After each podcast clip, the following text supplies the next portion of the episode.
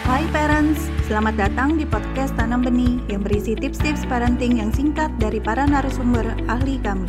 Untuk mendapatkan tips-tips terbaru kami, follow podcast Tanam Benih. Yuk kita dengarkan bersama.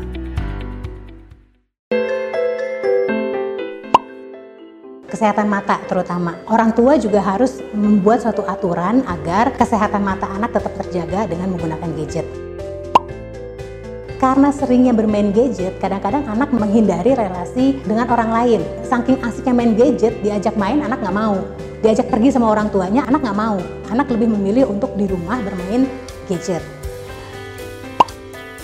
Karena anak itu misalnya main dia di level tertentu, dia mau naik ke level berikutnya tapi nggak naik-naik nih. Sehingga pada saat anak di rumah, pada saat anak makan, itu tuh kepikiran terus sama anak. Kenapa ya saya kok nggak bisa-bisa naik level ini gitu ya, saya harus bagaimana ya, jalannya tuh mesti gimana ya gitu.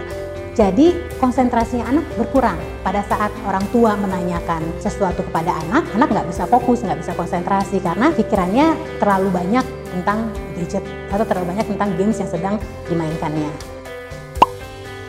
Karena saat ini sering sekali kita menemukan konten-konten kekerasan dan pornografi walaupun di aplikasi-aplikasi yang ditujukan atau games-games yang ditujukan untuk anak-anak.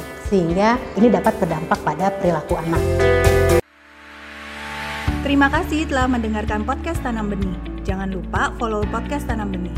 Tidak pernah ada kata terlambat loh untuk belajar.